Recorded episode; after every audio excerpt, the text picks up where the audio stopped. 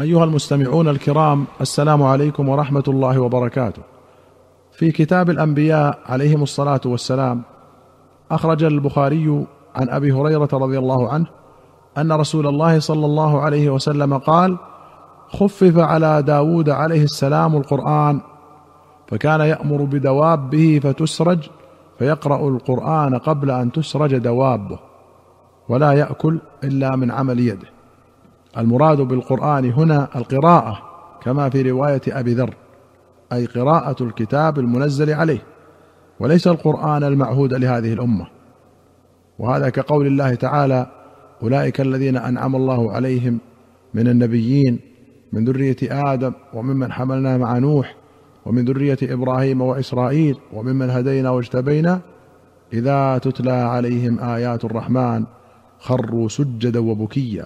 قال الطبري: يقول إذا تتلى على هؤلاء أدلة الله وحججه التي أنزلها عليهم في كتبه خروا لله سجدا وهم باكون.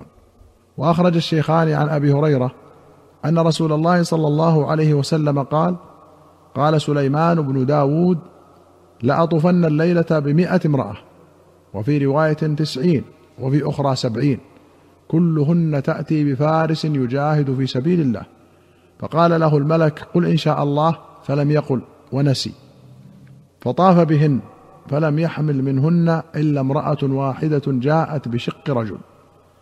قال النبي صلى الله عليه وسلم: لو قال إن شاء الله لم يحنث، وكان دركا لحاجته. وفي رواية: ويم الذي نفس محمد بيده، لو قال إن شاء الله لجاهدوا في سبيل الله فرسانا أجمعون.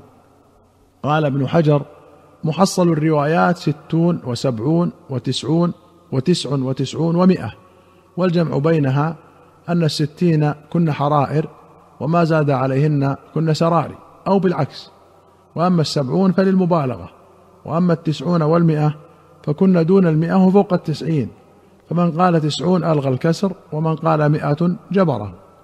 قال بعض السلف: نبه صلى الله عليه وسلم في هذا الحديث على آفة التمني والإعراض عن التفويض، ولا يلزم من قوله لو استثنى أن يقع ذلك لكل من استثنى، لكن الاستثناء أرجى لدرك الحاجة، وفي تركه خشية فوتها، وفيه أن كثيرا من المباح والملاذ يصير مستحبا بالنية الحسنة، وفيه ما خص به الأنبياء من القوة على الجماع الدالة على كمال الصحة والفحولة والرجولة مع اشتغالهم بالعبادة ومعالجة الخلق. وكان للنبي صلى الله عليه وسلم من ذلك أبلغ المعجزة، فمع اشتغاله بذلك وتقلله من المآكل والمشارب المقتضي للعجز عن كثرة الجماع، كان يطوف على نسائه في ليلة بغسل واحد، وهن 11 امرأة. وأخرج البخاري عن أبي هريرة أن رسول الله صلى الله عليه وسلم قال: بينما أيوب يغتسل عريانا خر عليه رجل جراد من ذهب، فجعل يحثي في ثوبه، فناداه ربه: يا أيوب، ألم أكن أغنيتك عما ترى؟ قال: بلى يا ربي، ولكن لا غنى لي عن بركتك. قوله رجل جراد، الرجل الجراد الكثير. قال الحافظ: فيه جواز الحرص على الاستكثار من الحلال لمن وثق من نفسه بالشكر. قال: ولم يثبت عند البخاري في قصة أيوب شيء، فاكتفى بهذا الحديث الذي على شرطه. وأخرج البخاري ومسلم عن أبي هريرة رضي الله عنه قال: سمعت رسول الله صلى الله عليه وسلم يقول: قرصت نملة نبيا من الأنبياء، فأمر بقرية النمل فأحرقت، فأوحى الله إليه: أن قرصتك نملة أحرقت أمة من الأمم تسبح. وفي رواية قال: نزل نبي من الأنبياء تحت شجرة، فلدغته نملة، فأمر بجهازه فأخرج من تحتها، ثم أمر ببيتها فأحرق بالنار، فأوحى الله إليه: فهلا نملة واحدة. قال عياض: في هذا الحديث دلالة على جواز قتل كل مؤذن. وأخرج البخاري ومسلم عن عبد الله بن مسعود رضي الله عنه قال: كأني أنظر إلى رسول الله صلى الله عليه وسلم يحكي نبيا من الأنبياء ضربه قومه فأدموه، وهو يمسح الدم عن وجهه ويقول: اللهم اغفر لقومي فإنهم لا يعلمون.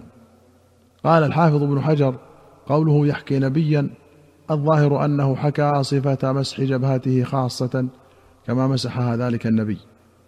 وأخرج مسلم عن أبي هريرة أن رسول الله صلى الله عليه وسلم قال: كان زكريا نجارا. قال النووي: فيه جواز الصنائع، وأن النجارة لا تسقط المروءة، وأنها صنعة فاضلة، وفيه فضيلة لزكريا صلى الله عليه وسلم، فإنه كان صانعا يأكل من كسبه، وقد ثبت أن أفضل ما أكل الرجل من كسبه، وأن نبي الله داود كان يأكل من عمل يده. وأخرج البخاري ومسلم عن أبي هريرة أن النبي صلى الله عليه وسلم قال: ما من بني آدم من مولود إلا نخسه الشيطان حين يولد فيستهل صارخا من نخسه إياه إلا مريم وابنها. ثم يقول أبو هريرة: اقرأوا إن شئتم، وإني أعيذها بك وذريتها من الشيطان الرجيم. وللبخاري قال: كل ابن آدم يطعن الشيطان في جنبيه بإصبعيه حين يولد، غير عيسى بن مريم ذهب يطعن فطعن في الحجاب. ولمسلم قال: صياح المولود حين يقع نزغة من الشيطان. وفي أخرى له قال: كل إنسان تلده أمه على الفطرة، وأبواه بعد يهودانه وينصرانه ويمجسانه، فإن كان مسلمين فمسلم.